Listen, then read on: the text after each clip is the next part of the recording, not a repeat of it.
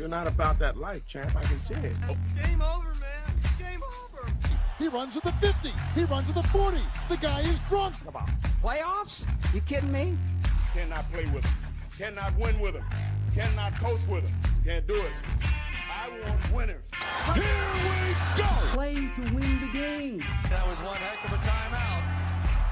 I mean, it, listen, we talking about practice. Ron is in trouble. My style is impetuous, my defense is impregnable, and I'm just ferocious. I want your heart, I want to eat his children. Praise be to Allah. B.A. Hunter sarcastically speaking about sports podcast. sarcastically speaking about sports, but not really speaking a ton of sports. But if I said it once, I've said it a thousand times. It's my podcast. I can talk about whatever the fuck I want. What happened? And today, I'm going to be talking to Chadd with two D's Beals, uh, stand up comedy, comedic friend of mine, stand up comic, um, jack of all many trades, uh, stand up comic, very good, um, Sacramento based comedy producer, puts on shows, you know, and you'll hear in the podcast, you know, traveled the world doing work. You know, he's a wine guy, family man, and overcame a lot to get where he is. And I find him a very interesting individual. So I decided to interview him. He's going to be the first of many. This is I'm I'm going to be doing a lot of these. I'm going to be reaching out to people I know in the local Bay Area, Sacramento area, stand up comedy world, and just talking to them. I'm going to actually be getting back out there myself too. Yes, yes. I keep saying I'm going to, but I'm going to. I was going to actually host um, the two shows um, that Mr. Beals has coming up, but I decided to bow out with my health issues. I didn't want to, you know, I didn't want to commit to something and then not know if I was going to be able to do it. Um, is one. Number two, I, want to actually get out and do some stand up, get my stand up legs underneath me, because I ain't gonna lie, I'm haven't haven't haven't haven't haven't rocked the mic in a minute, you know, haven't. Yeah. Um, I was gonna get into a little bit of something before, but you know what? No. Um, I let I, I, I we got a pretty meaty thing here, so we're just gonna get right into it. Um, enjoy, uh, Mr. Chadd with two D's, Beals. What's up, my friend? Chadd with two D's. Yes, sir. How you doing, sir? I'm doing good. How you doing? Not bad, man. Not bad. Like- And like I said earlier, when you hit me up right on time, fucking punctual as I don't know what. I mean, So, I, I mean, like Every- I'm used to. I'm just used to people. You know, you tell them, you know, hey, hey, let's let's get together about this time, and you usually see them like like half hour later or whatever. You know what I'm saying? yeah, I don't know. I've always been punctual. It's definitely run in my family. All my sisters and my brother are always late to everything. I don't know what it is.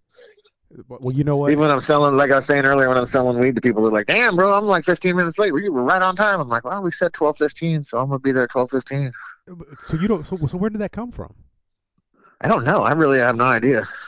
You just you just came just came. You, were you were you um did you were you burnt, born on time? I have no clue, dude. My mom don't tell me shit like that. She she said I was she was mad I was born at all. Your mom said this. no, she never said that. Okay, right on. anyway, man, how you doing? I'm doing good. How you doing, BA? Man, you know, I, I, I, well, I mean, like I told you before in the text messages or whatever we were talking, I've been better, you know, going through some health Yeah. or whatever, you know. And like, Yeah, I would get a hold of get a hold of that lady and see if she can help you, man. well, you, like I said, I saw like online, you were dealing with some some stomach stuff yourself.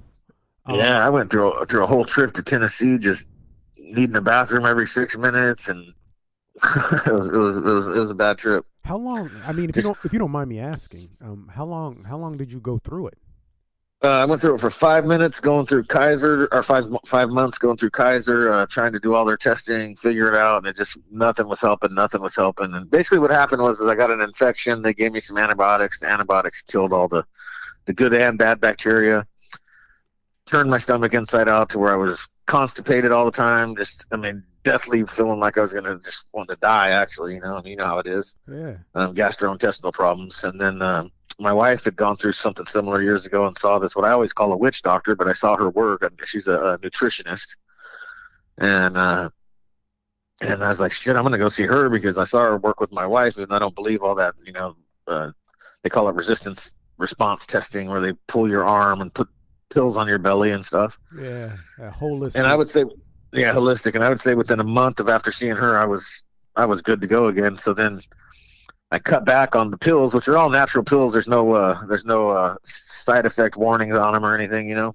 right. Um, so I started cutting back on the pills she gave me, and it instantly started coming back. So then I stayed, I got back on them, stayed on them. It went away again. And it's been about six months, and I've pretty much weaned myself off of all of her pills except for the little, uh, the little, um, depression pill that she gave me in there that's supposed to help your depression. Minchex, I kept that because whatever it feels like, maybe it helps a little bit. you know, but you know what though, man? A a real talk because like uh, you you're you're probably close in age to me. I'm 51. If you don't mind me. Turned 50 like eight days. Yeah, right on. Well, happy early birthday. But like, you come from the same generation as I do, in that the whole like depression thing, like we don't. It's just suck it up and just deal with it.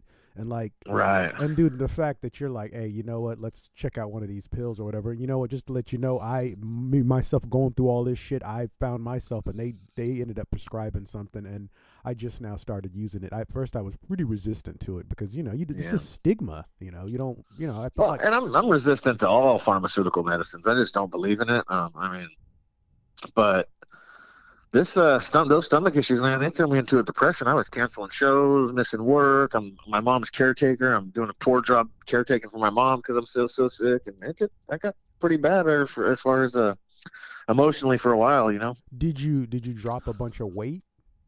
I wish I would have dropped a bunch of weight. That's the one. That's the one side effect I was hoping for, but. Oh yeah, see, nah, dude, I I've dropped about twenty pounds. Um, Yeah, I dropped about eight. yeah, nah, nah, nah, dude, I'm I'm I'm at I'm at a point to where like this morning, because like I'm finally, I feel like I finally hit a point to where I, I might have, I don't know, just with just different foods I I can tolerate or whatever. But like I got on the scale and I got fucking happy because I saw that I'd put on five pounds. I'm like, god damn, that's a trip. Yeah, That's no, I get that. flipping life back and forth in the other way. But you know, you you um you, you touched upon something else when I first called. And what were you saying? You were saying something about Oh, I was saying I was waking up from a little nap because I watched the Kings game at about two in the morning on recording uh, a couple nights ago, and I must have fell asleep. And I woke up to the post game interview, and they're interviewing Mike Brown, and I was like, "What the hell is B.A. Hunter?" And I didn't see it was him; I just heard him. What the hell is B.A. Hunter doing on the Kings game? And then it, they, you know, came out of my slumber, realized it was Mike Brown, and I was like, "Shit, why is B.A. Hunter not doing funny skits impersonating Mike Brown?" Because I mean. He might be a little darker than you, bro, but you guys got the same charisma. You sound the same. you you know what what's fun well see like when I hear that like like I had to go back and rewatch it a couple times just to make sure I wasn't tripping. And I was like, damn, he sound him and BA sound a lot alike. well, I tell I tell you what, boy, Mister Mister Brown right now is the toast of Sacramento, man. Oh man, I, I loving it. I well, dude, well, let me let me ask you. So, where are you? Where are you born and raised? Sacramento. Are you? I didn't. Yep. I wasn't sure. I didn't. Sure you're born Yeah. and raised Sacramento. So, so have you always been a, a Kings fan? Since they moved to since the day they moved to Sacramento. Damn. So you, so dude, so you know, so like you know all like, and so how does it feel for you right now with what the Kings are doing? Oh doing? man, dude, I am through the roof right now. I'm excited. Everybody's like, oh well, they're gonna make the playoffs, but they're gonna get beat. I'm like, they've been overcoming everybody's doubts, every obstacle, every oh well, all these trades, Kevin Durant to the Suns, uh, the the Lakers got tougher, the Warriors are monsters. Well, every everybody's been 100 percent wrong since then, and the Kings just keep doing it and keep doing it. Seven game road trip, about to beat an eight game eight, eight game win streak on the road tonight. You know what I mean? Like, who can't they beat? And why can't they beat them? Because they don't have experience. We got two all stars on our team that are balling out of their heads. We got shooters all over the place. We got a big man that can get the, get get the ball to the shooters. Our defense sucks, but they know how to tighten up when they can. I'm not saying they're going to go far or they're going to get a championship or, or any of that, but why not? Right, right. Well, you know, my my um my wife is um a season ticket holder. She's been a she's been, and I say my wife because they're her tickets. She she went out and buy them, and and I'm not even gonna front. Like, I I'll go to the I don't go to every game with her. I'll go to some of the games. Um, and like my wife, my wife isn't like like when I say she's a diehard fan, she's like she's like die die hard. Like Oh, like, she's diehard. I've been watching you guys on Facebook for a while. Your wife is die hard, dude, dude, like, like, like, and I, for real, like, I tell this story to people. Like, if you ever go to a, a fucking Kings game and they're down by like fifty points, you'll and you hear somebody from the Raptors screaming defense. That'd be my fucking wife, man. She's That's either your wife or the sign lady, right? You know what I'm saying? Yeah, yeah. Is that you know what I haven't? Is she still come? I haven't feel like I haven't seen her. She's still coming games and she is still making signs. Uh, Didn't she? I thought she had like a cancer thing a little while. She ago. did, but she's uh, she beat it. I, I don't know if she 100% beat it, but she's doing all right. I saw her at the last Kings game I was at. I was like, "You go, girl. This is your year." I, you you know, uh, but you know the thing with the Kings though too that trips me out is the fact that like I remember I do like like time just is just just just has flown by because I can remember the heyday, which is obviously like the last time they were in the fucking playoffs when they, when when they had Vlade and and Chris. Oh yeah, we had that good stretch. Yeah, and it feels like that wasn't that long ago. But 16 years, baby. I, dude, and it's not, and, like, and I was talking to my wife this morning about the Kings, and her thing now is, is she's like, because now she's got everyone at her job hitting her up, wanting tickets, wanting to come. Oh, I'm sure. That and the other, and now she's like, she's just like, I'm getting fucking pissed now because all these front runners want to glob on now that they're winning or whatever. I'm like, it is what Right. it is, man. It is. Everybody's turning their Warriors jerseys inside out into a Kings jersey now. Oh, Yeah, exactly. So, so, so, I mean, don't get me wrong. I turned down quite a few games during the bad years, but I went to a lot of games too. yeah, me too. But- me, me. But I ain't turning down one ticket right now. You, I'll go to any game. I'm going tomorrow night. Somebody offered offered me a ticket. I'm like, let's go. Yeah, my wife, she'll be she'll be at that game tomorrow night. I think I'm gonna Yeah. go. I think I'm gonna probably gonna I'm gonna try to go maybe Saturday. See how I feel. If I feel up to it. I might go Saturday.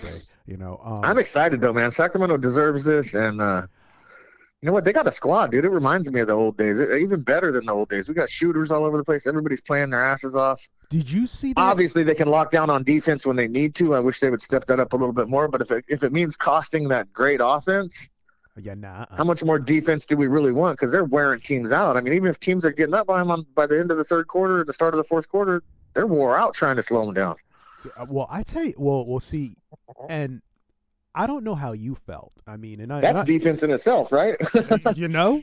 I, well, Having your offense wear them down, shit. uh, it, hey, if it, if it gets us the W in the end, that's all we're asking for. That's all that matters. yeah. You so so last year when they made the trade, Halliburton for uh for uh Domantas Sabonis, how did you initially feel about that trade? I was okay with it, and I was also uneasy with it because my in my heart I was like, man, I wish they would have traded Fox. Not that I don't like Fox, but See, man, look me at Halliburton, too. dude. Exactly. Halliburton's the complete. I mean, he was, and it's just that was his second season or first season, whatever season it was. it- he was just, you know, and Fox is great, and obviously with Sabonis, Fox is a, an all star and amazing. But I was okay with it. I was like, okay, well, we can't have Fox and Halliburton. We can't have two guards that do the exact same thing. I just thought Halliburton was a little bit shinier. He still might be in, in point uh, position for position, but Fox and Sabonis, man, that is it. I mean, that's that's a big two right there. Then you throw in any one of our guys that get hot right behind him, and that's a big three. And now we got Keegan Murray to go with it.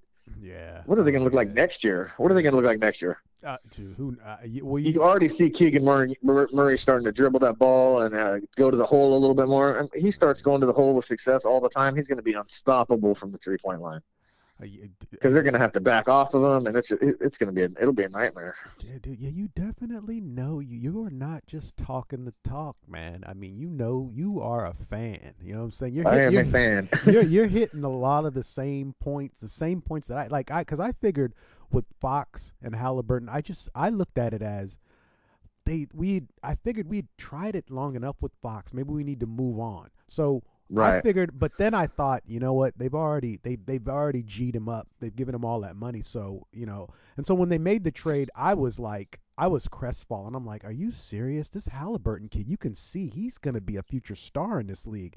And Oh, I sure. knew I knew Sabonis is an all star, but I didn't know that much about him as a player. But dude, the I minute haven't he- watched enough. I'd ever watched enough of Sabonis. I knew he was. I knew. I knew who he was and what he what he does, but I didn't know he was going to come out and just be what he is here. I mean, obviously the systems he's been in haven't haven't been his system because, geez, how could you trade? How could you take Sabonis? How could you take Miles Turner over Sabonis? right, Right. right? Not that Miles Turner is bad. He's a typical center. He's a he's a he's a he's a great player. But man, Sabonis is you know Sabonis is special, man. He's he's Nick uh, Jokic. He's he's Divac. What Divac was even better than Divac, obviously. Oh yeah. Hanging out smoking cigars and drinking every night. Yeah. Oh yeah. De- yeah. Definitely. It's exciting, man. It's, I'm excited for Sac. I'm moving in June. I'm moving to Tennessee, and, Wow. and I'm still going to be a Kings fan, obviously. Um, Well, well, you know that's a good that's a good segue because we could sit here and talk Kings probably for an hour, and I don't. Yeah. you know, Right. But but um. So so you're you're you're moving. Definitely moving. Definitely. I bought a house two years ago in Tennessee, and we are uh, we've been. I, moved, I sold my house here in, in in the mountains in California that when my dad passed away to come take care of my mom because he was my mom's caretaker, and we did that for the last two years. In the process, when we sold our house, I wanted to. We knew we were going to move to Tennessee, so I wanted to reinvest early. So I bought my house two years ago, Wow. um, which was a good thing because it's already gone up 150,000 in value in two years. So Nashville. we bought right. We bought right at the crest, right at the crest of when everybody was starting to flee California for Tennessee. We bought immediately, and then since then, housing prices have gone through the roof out there too. Is it so? Is it is it is Nashville? No, it's Eastern Tennessee. It's about an hour and a half from Nashville, up by Kentucky, way up in the mountains. I was listening to, I think I was listening to another podcast, and they were talking about how, yeah, Californians are are, are, are showing up there, and it's kind of like pissing people off too that more It's Californians. Pissing people off. I had to, I had to go through a little bit of, oh, you guys are moving here, this and that, gonna vote blue, this and that. Uh-huh, uh-huh. Um, which uh, I vote either way I want. I vote for each topic individually. So Uh, you know, um, I've mostly ends up being voting conservative right now because that seems like the, the best choice, but it doesn't mean it always is, you know? uh, dude, like for the I grew up a Democrat is what I grew up, but over the I would say that over the last five years, I've just gotten to the point to where I don't I don't really give a damn what the the political stance is, you know, because there's certain certain things, you know, it's it's a whole it's the whole Chris Rock uh, bit, you know, some things I'm conservative about and some things I'm more liberal about, you know, Right. I'm definitely a libertarian, so uh, that's Yeah. what I consider myself. Well, yeah, yeah, you know. I, Um, I, I- mean, honestly, when it comes down to it, I'm I'm, I'm voting for whoever's going to let me keep the most of my fucking money. Is what it comes down to. Yeah, whatever's going to keep you out of my back pocket is what I'm voting for. Exactly, exactly. And do whatever the fuck you want in my front pocket. I don't give a shit. so, so where did you know what I was? Tr- I was racking my brains, and because me and you met doing stand up, right? It had to be around 2012 because I know you did some shows at the Sporty with us. Um, right, right. and I started in two, late 2011, so it had to be somewhere 2012, 2013. How did you How did you get started? I got started by going to some support Laurel Martin. You remember Laurel? Um, at, had her open mic, just going to be in the crowd and being from Elk Grove. I knew a bunch of people there, and I was drunk, and everybody's like, "Oh, you should go do a set."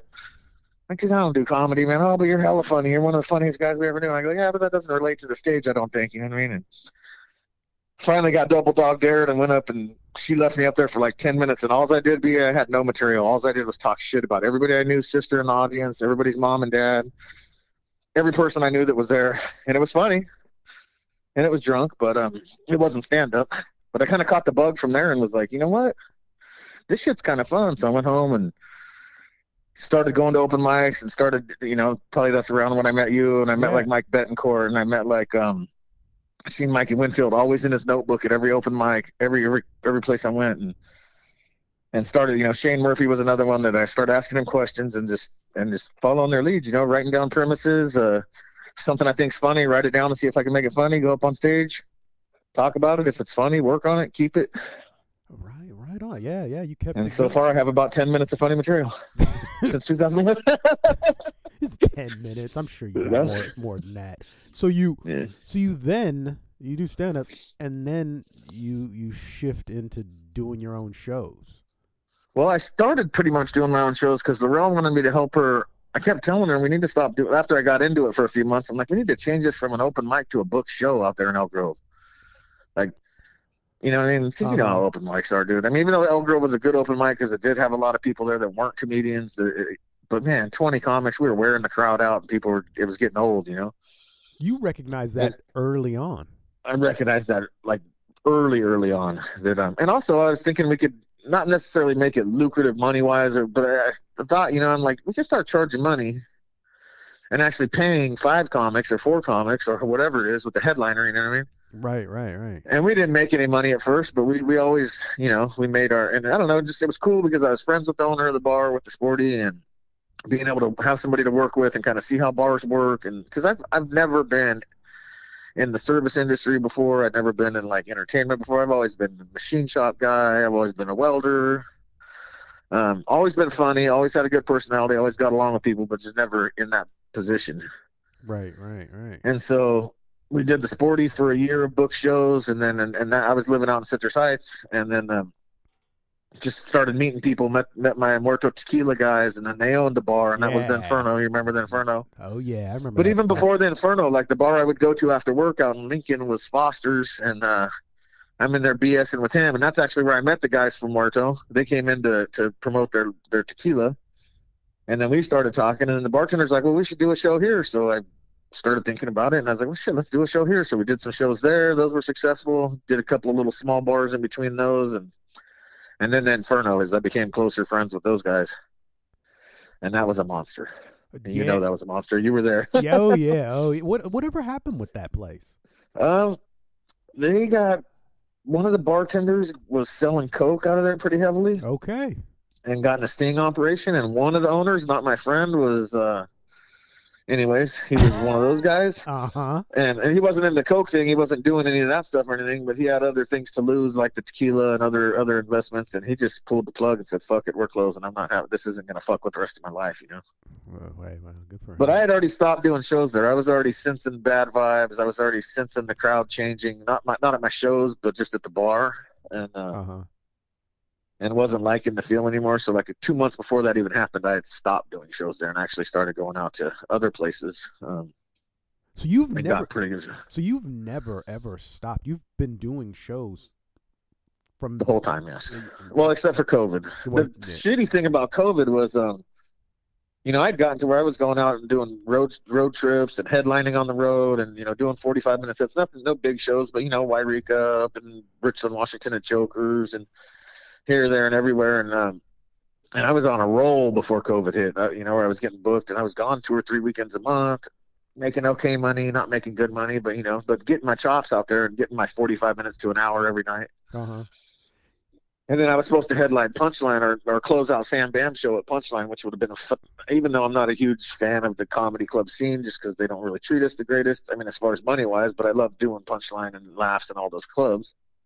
But closing out Sam Bam's comedy jam at Punchline on my birthday would have been phenomenal. Hell yeah, it would have been. And uh, money, making money or not, because it's not always about the money. But um, and that's right when co- my birthday is obviously April 5th, and co- COVID I got the word that we were shutting down like March 20th, and, and that kind of put it to boss on everything. Wow. And I didn't do any virtual shows, and I wasn't interested in any virtual writing sessions or all that crap other people did. It's fine if that's what you did, but um, I don't really do open mics anymore because I need laughter. I need the audience participation. I need to know. Otherwise, it's it doesn't work for me. You know what I mean? So you so you work out all your material while you're actually just performing then. Just performing, yeah. Man, that's and I write on stage. So like I, I don't know, man. I was getting ready to do a show a month ago, and it was like 20 minutes before the show started, and I'm talking to my buddy. He's apologizing that he's not going to be able to make it. And he just throws out some stupid cocaine bear movie, one line bit or whatever, and it popped in my head. I'm like, oh shit, there's material in here. So I just went on stage. First joke out of my mouth was, so what's this fucking cocaine bear shit? Like, we really, first of all, let's let's talk about the let's talk about what's really going on. Are we really out of ideas to make movies that you know you know that we have to use cocaine bear. What about meth bear? This bear, whatever bear, you know what I mean? And then just kind of went in on this.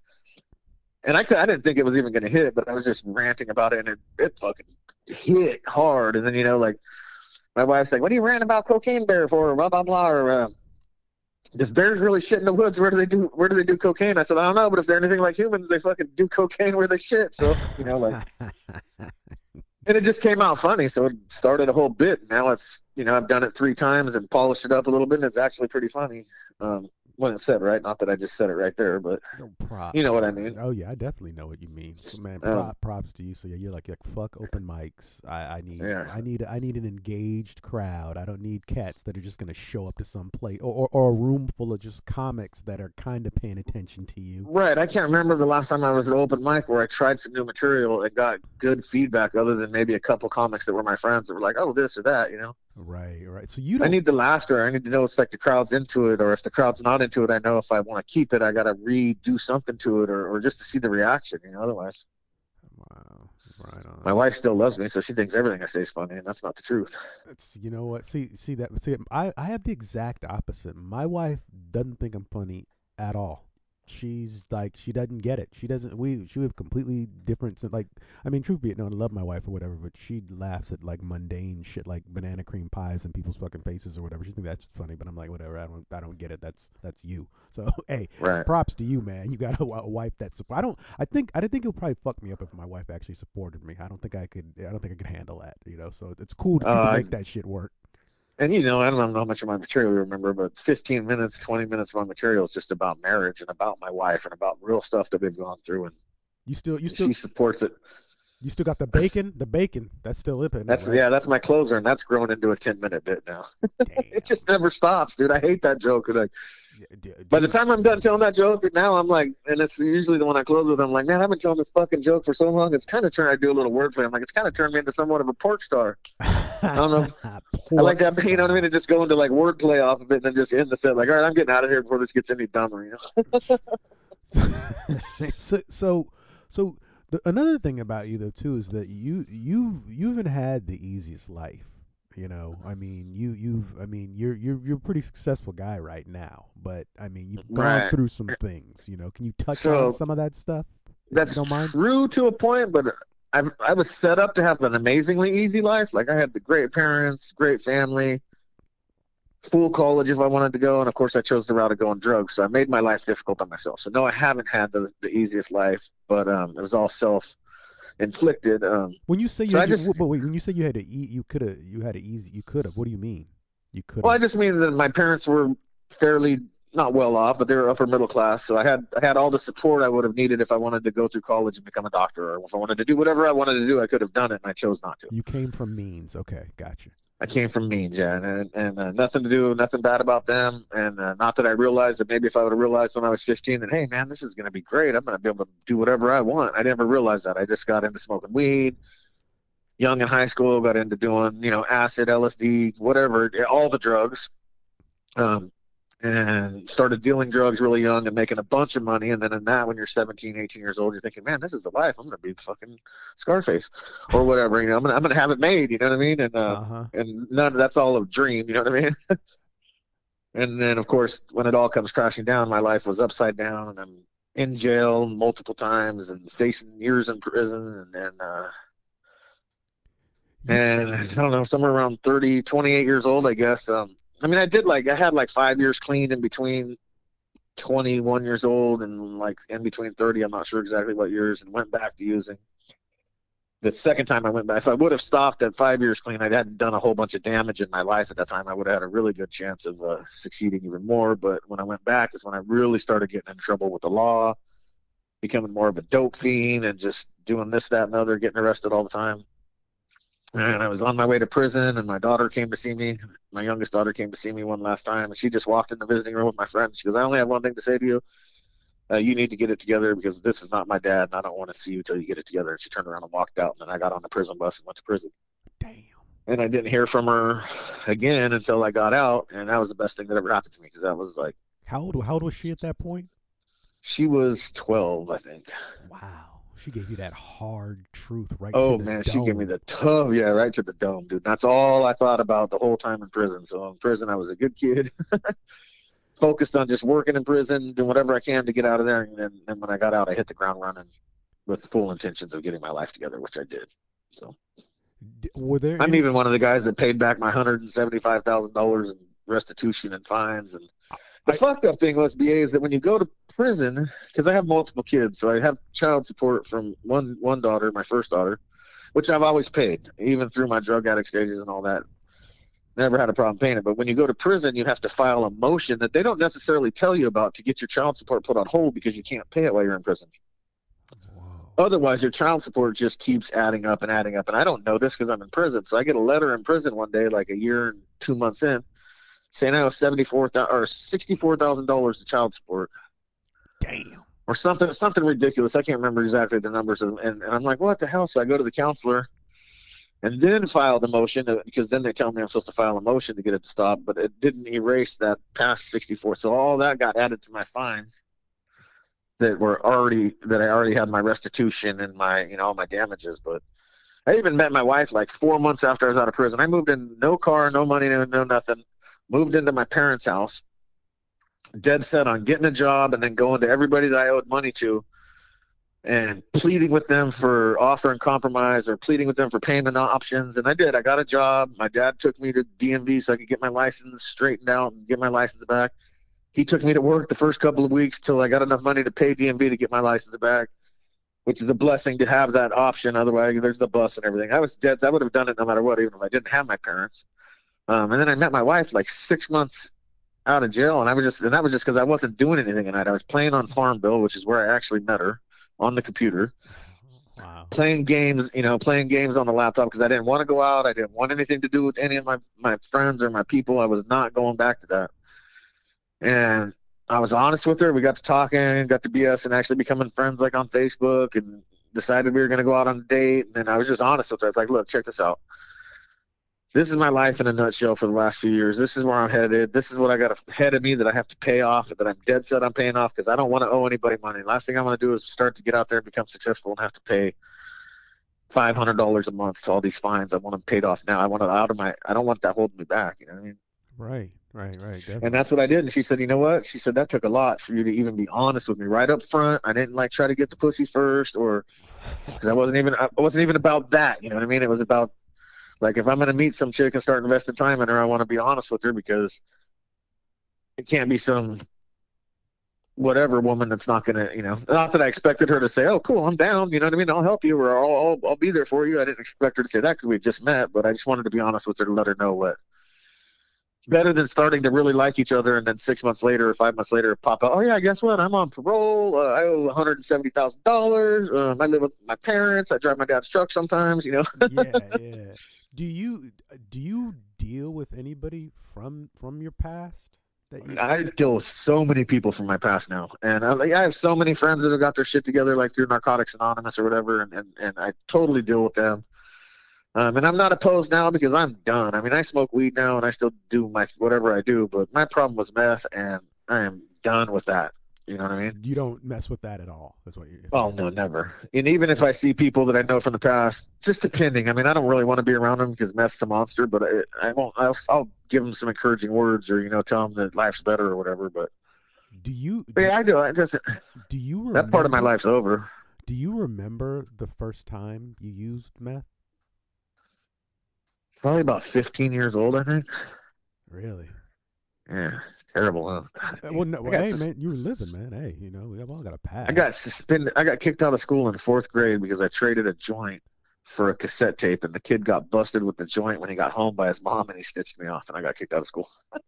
Damn, you started. Early. And I wasn't selling weed in fourth grade. I was just smoking weed in fourth grade because one of my good friends, I guess his dad or whatever, a brother smoked it, and he had it, and we tried it. Whatever, you know what I mean? Man, stupid choices, man. Well, you know, hey, but uh, but you got to look at it like this, though. It's it's those choices that like ultimately ended up making the person you are now. You know, so exactly. You know, I mean, that shit sounds kind of corny or whatever, but did you? Know, and I'm pretty proud. I'm proud of myself. I overcame you a lot. Should be. actually. You definitely. I've made be. myself into a to a, a, a productive, you know, stand-up member of society. I got people that trust me with all their all their assets. You know what I mean? That oh yeah, trust me, yeah, that kind of stuff. That means a lot to me. So. So, so tell I was me, able to be there for my mom. you know, when my mom needed me, I was able to be there for her, for her being there for me so much. I was able to go out, and, you know, come. I, I used to work in Sacramento, so I'd come stay with the night at my parents' house because I worked like 13-hour shifts, and I'd work three days. I'd stay two nights here instead of go home, instead of going up to the mountains home at night. So I got to spend some good quality time with my dad, go to the bar and have a beer with him every once in a while, and just know that he was proud of me again. You know. Yeah, yeah. And all that kind of stuff has huge meaning to me. Well, let me. So, so that's the other thing. You know what? I mean, like obviously you do you do put on shows, you do stand up, but what do you do? What is your real? Well, I'm retired now. As far as um, basically, we sold our house here, made a bunch of money, and bought our house in Tennessee for nothing. Our house payment's three hundred and fifty three dollars a month. Five acres, four bedroom house. I might, Beautiful house. I might just bleep that out because motherfuckers are gonna be jealous as I don't know what. Maybe come looking for you and, say, and get a piece of what you got. And there, uh, so. Eh, sorry about that. So, anyways, what that did was because I've always worked in machine shops, been a welder, always worked in industrial stuff. Okay. my last job, I was uh, I went to China to oversee this bubble wrap machine being built, a huge machine, like ten foot wide bubble wrap, huge, not just your regular store bought stuff. And then uh, th- that company hired me to go over to China to oversee their machine being built. And then in the process of working for that company for through the other company I was working for, because I I worked for a pro- uh, project management company, so that's what we did is companies would hire me to go set their machines up and get all their standard operating procedures or whatever needed to happen happen. Okay. And in that process of working for that guy for um, for those three months, like the time I was in China and getting this machine set up, we became pretty good friends. And my last day when I was getting ready to leave after the machine was up and running and all their operating procedures were written and their guys were trained up, he we were going to Kings game. He's a Kings fan too, and he, he had season tickets, so he'd take me to Kings games and this, that, and other. We'd go out to dinner and whatever. But the last day when I was getting ready to leave and go back to my other job, he handed me a, an offer sheet and said, "I can't let you walk out the door without offering me a job." It was a little bit more money than I was making with the other company, and I was thinking, man, and I don't have to travel all the time to other states. I can be home pretty much every night, you know. So I took the job. But the bad thing was, is that machine, you know, the toxins that come from from burning melting plastic. When I went when we bought that house and closed in Tennessee and realized how much our cost of living went down, my wife and I sat down and we were like, you know what? Maybe you should just do comedy and sell wine for a living because uh, this this is taking years off your life. Wow. So that's what I did, and I, and, you know, I've been doing wine too. I'm in the wine industry and have been for seven years. Oh, yeah, well, I've seen So that. that's always been another side gig like comedy. Um, and I've just turned those into my. Still not full time, but you know, I do. I do. I work at, at the winery three, two, three times a week, or different wineries. I work for about six different wineries, and then I do stand up comedy, and that's not making the. I'm not making one hundred eight thousand dollars a year anymore like I was, but I'm okay with that. I'm Well, also yeah. probably gonna live till at least sixty five now. So, so, so I want to, I want to roll back or whatever. How long were you in China? I was in China for a month. How was that? It was amazing, dude. It was the best experience I've ever had. Not maybe not the best experience I've ever had in my life, but it was an amazing experience. I got to go. I had an interpreter guide with me the whole time, except for like a few days in Shanghai. So we got to go into Shanghai for like four nights, and which Shanghai is totally Americanized. It's like Chinese Vegas. Um, and what we did there, the cool thing what we did there was like on uh, what is that that oh the amazing the amazing race that show the amazing race where they do like the the little cards so when they get into cabs destination cards so we printed up all these cards with our hotel on them address on them and then they had a little spot that we could write in an address so we'd go to the concierge at the hotel and say hey we want to see some ancient chinese architecture and he would write that on our destination card and we'd give that to the cab driver the cab driver would take us wherever we wanted to go all kinds of different places and then we'd go walk around for the day, eat lunch, have some beers, whatever, and then we'd jump back in the cab and give them the destination card to get back to our hotel. That was that was cool. Then we got our interpreter guide there with us, and uh, we went to Wenzhou, China, which that's what I what you think of when you think of China, like you know gravel streets with high rises, just just everything you would normally think of with China, you know. And uh, it was cool. He our guide took us around. He spoke perfect English, and uh, he was a really cool guy. Actually, we're still friends today. And anytime we had some downtime, because I had to work, and I didn't have to work, but I had to be in the factory every day, and they work, you know, 10, 12 hours a day. And just the whole culture, the food. I mean, China ruined Chinese food, American Chinese food for me. It's so good there. Was that Um, was that your first time um, being in another country or out of the United States? No, it was my first time being in China, but not. I've been, you know, I've been to Mexico and I've been to uh, where else have I been? Uh, Puerto Rico. so Puerto Rico and Mexico and then China. Okay, okay. Well, how does I mean, like, uh, with with our with our contentious relationship now with China? I mean, how does that make you feel? Does that, I mean, are you? It's weird because it didn't seem that bad, you know, 10, 12 years ago. But I wouldn't go now. Like if I was, I wouldn't do that same trip now. I don't think. Yeah, you might fuck around up end up end up like what's her face in China. Right, or just you know with the, the COVID and every how everything shut down, I would hate to be trapped. I mean, if I'm going to get trapped in another country, I want it to be Italy or or Spain or Portugal or something, not, not I- China. you know, you know, it's funny. I had a I had a coworker, one of one of the um a nurse that I work with, and she was she planned a trip out for us. So her and her her and her friend were gonna like backpack through like Italy, and she ended up getting COVID, but and got kicked out of her hotel and had to figure out a place to stay, and basically was like in this place, found this one bedroom like flat that she rented from some family and was praying that they didn't find out she had COVID. She was just there for like two weeks to, and, and couldn't leave the country until she got out got out of COVID. She was like, it was a whole experience, and I was like, yeah, like just like you Well, said, I would truth- want to try to leave the country right now. Not well now maybe, but back then when COVID Yeah. was in full effect, yeah, them things then. Truth be told, we uh we were coming up on our 10 year anniversary, which is March 26th, and uh, it'll be 12 years now. But and we had purchased and planned and had a whole month trip planned because the company I worked for also had a facility in, in, in Italy, Uh-huh.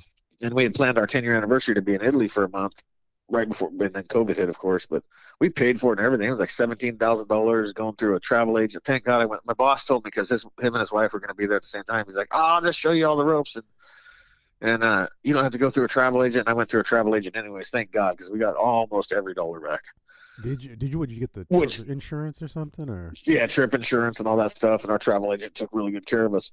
But he struggled. He got. I think he ended up getting most of his back, but he struggled like you know because it's a lot of reservations. It's Airbnbs in Rome. It's it's uh, hotels in Verona. It's uh, a, a rental house in Venice. It's you know trip the airfare and the the um, the train. We got we bought the the train pass and two rental cars and it would have been a nightmare to try and figure out if I didn't have her to do it for me.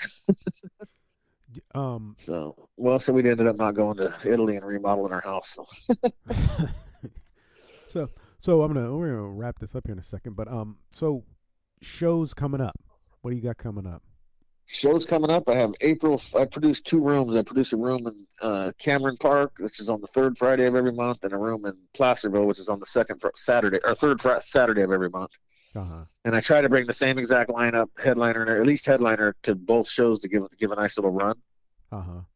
So April 14th, we have Jen Murphy coming up. She's a nationally touring headliner. She's coming up from uh, Studio City for two shows on Friday the 14th in Cameron Park, uh, 7 p.m. and 9 p.m., and then one show Saturday in Placerville at Smith Flat House at 8 p.m. And then their websites would be www.stageatburke.com for Friday night and www.smithflathouse.com for Saturday night. And those are going to be fantastic shows. They're going to be my birthday bash shows. And then I have Mark Yaffe coming in in May, same thing, third third Friday and Saturday, and then uh, uh, Steve Barkley coming in for my final California shows in the third weekend in June. So And that's that June. That's so after that, that's it. You're you're leaving. that's a wrap. you're done. I'm gonna Cali. still be producing my rooms. I'll still produce the shows remotely, but I won't be there, man. which might draw more people. I imagine people get sick of hearing me every time.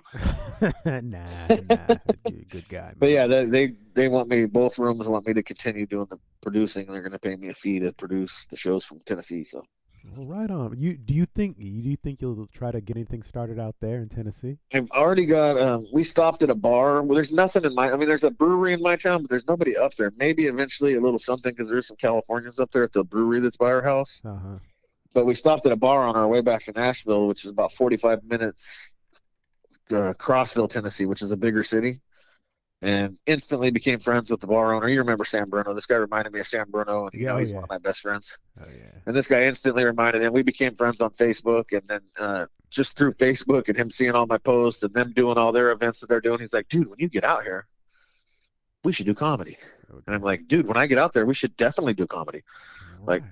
You're right. So it's just a matter of getting in the scene. I've already met a couple of comics from Nashville, and just trying to get that same rotation of people. Uh, you know, not same rotation, but the, just kind of like I have here. I can bring in locals from Sacramento, and then I can bring you know like you in from and others from the Bay Area, and then I can also bring up bring people from all over to headline. You know, Well, yeah, I'm I'm sure, and if if if they don't, but I'm sure the, the lot of the local cats definitely got to appreciate you, man, for getting them the work that you're getting them, man. I mean, I would hope so, man. I've uh, I I pride myself on putting on. I, I always say I'm not the funniest comedian out there, but I'm definitely the best producer.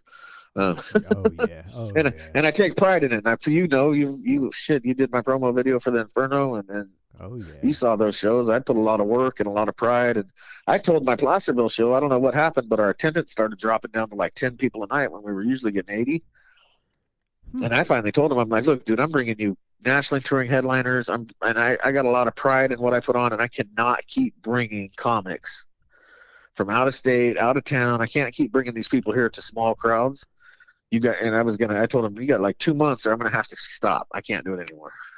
And uh, they stepped their game up. We've been sold out, except for last Saturday. We've been sold out the last four shows before that. But last Saturday was the day after St. Patty's Day, so who knows? So you don't you don't ever you, you don't do produce the shows like you said at, at the at like the laughs or punchline or anything, do you? No, they're great clubs, and obviously, you know, they're some of the best stages in town. But I need money. And I'm doing this to make money. You know what I mean? So Right, yeah, because I know they they give me the they have like a give me the door or something. I don't like the free like Punchline does all those. Oh yeah, you produce any show you want, and it's a unlimited guest list. Well, how much are you going to pay me? Because I'll pack the place out. I'll bring 250 people. You've ne- But- and you've never ever like that's that that has never like frightened you away the fact that you have to get asses in the seats. You you're just like, look, I I know I can do this. Yeah, I know. Oh, I have such a good following, dude, and that's from putting on good shows all the time and having a lot of friends and and, So and the making sure the event's fun. so the very the very first show you put out, the very first show you put put out, because usually like the first show, I mean, you figure the first show you're gonna do it, but then the next show, I mean, has it have you have you have you ever had shows to where I guess you just said you did you had shows where there were ten people, but have you ever had where you're like, man, am I am I sure I should keep? Well, the cool thing is, BA now is my rooms in Cameron Park and my rooms in Placerville. My room in Placerville. I don't bring people. I mean, I still promote it and I still try to bring people, but I let the cities. I don't have people in Cameron Park and Placerville like I do in Sacramento, but I, I get the word out there. I boost some posts, and those communities are supporting the shows themselves. I'm not. I mean, I bring a few people, but for the most part, they're they're selling out every night with Cameron Park people and, and Placerville people, which is really dope. Because Sacramento, I used to make sure everybody I knew was there. So all right, so let me so let me ask you this question. So as a, as a comedy producer, a guy, uh, uh, let, let's say you got a guy who who uh, a guy's a comic and he decides, oh, I want to start putting on my own shows. What advice would you give him or her? Don't. no, I mean it just it depends. You know what I mean? What are you doing it for? If you're doing it for the money, and you're not going to be, a- you have that. I go in and I've turned down shows, and I've done one shows and stopped doing shows because my thing is when I talk to the person at the the manager or whoever's in charge at the venue is, look, I'm going to put hundred percent of this. I 100% know you have alcohol, food, other shit you have to worry about, but if you're not matching my night with 100% effort into making this a success, then it's not going to work. Like, I know your bar is the most important thing, and I know whatever you got going on is the most important thing because you're doing it every day. But on December 17th, we're doing comedy here, and I need your full focus on to make that comedy just as much as you made whatever you had going on last night and whatever you got going on the next night, right? Right. Um, I need you guys posting about it. I'll make the flyers. I'll do all the hard work. I just need you putting it on your social media. I need you hanging flyers. I need you forcing your bartenders and your servers to say, "Hey, we got comedy coming up. This shit's dope. You should check it out. Check out Homegrown Comedy or check out uh, Mike Betancourt on Facebook or just you know, you know what I mean? Like pushing it so people know. So it's a thing. You know what I mean? You push it for UFC fights. Right. I see I see posters the size of the wall for UFC fights and for Sunday night football or whatever else. So just do that and we'll be successful. And then it's been a it's been a recipe for success. You just you just seem to me to have like an innate, you know, uh, just an innate uh, business acumen for this. I mean, Which is weird because I've had no training in it. right? Yeah, you just you just you just gravitated to it, and you just you're doing what comes natural, and you know what? Keep doing it, man. Because I'm gotta keep doing it. I can't wait to get to Tennessee because that'll be the real answer. Is if I go to Tennessee where I only know a few folks and I can get get the ball rolling. I've already done it. I did it in Cameron Park and I did it in Placerville. Um, it took a minute to figure out the, the, the recipe to make it work in Placerville and Elder. Well, Placerville worked from the get go, but that's because the owner of that place was like, "Yeah, I, I went there to sell him wine. I took wine in there to uh, try to get my wine in his in his bar, and ended up getting comedy shows. And he was all in. He's like, "Oh, this is you know, like yeah, I want comedy." And uh, so he made that work. Um, but Cameron Park took a minute. I was I was bringing people from Sacramento because I can still bring people from Sacramento if I need to, but I didn't want to. I kept telling the guy, I can pack this place out every show with my people that are coming from other towns, but why not just do it in those other towns? I want Cameron Park, and and and the recipe was I sent you that video we made, and actually putting a hundred dollar Facebook boost out there in that area, forcing it down people's throat on social media, and then it's only seventy five seats, so us eight thousand people within twenty miles saw the saw the book boost.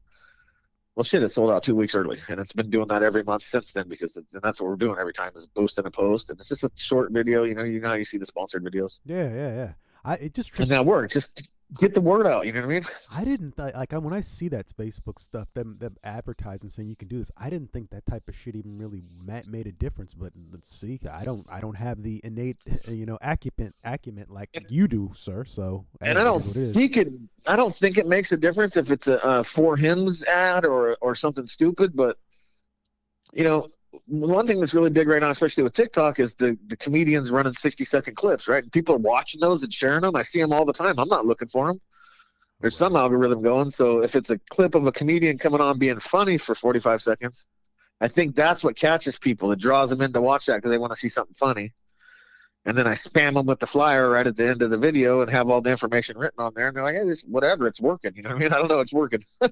Wow. Shit. Well, I'm glad it is.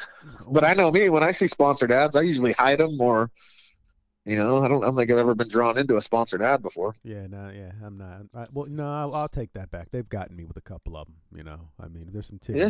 titties or some. I mean, if it's something you're interested, yeah, well, exactly. if it's something you're interested in, of course you're going to watch it, you know. But I mean, right, look, I already got my prescription for Viagra. I don't need for Hims. right.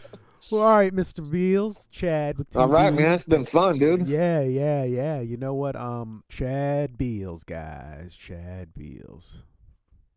Interesting guy, huh? I thought so. Fuck you if you didn't. Anyway, um, like I said, we're gonna have more of these coming. Um, it's been fun. This has been a long one, man. I haven't done one this long in a while. It's easier when you're not doing the heavy lifting. Have a good night, guys. Bye.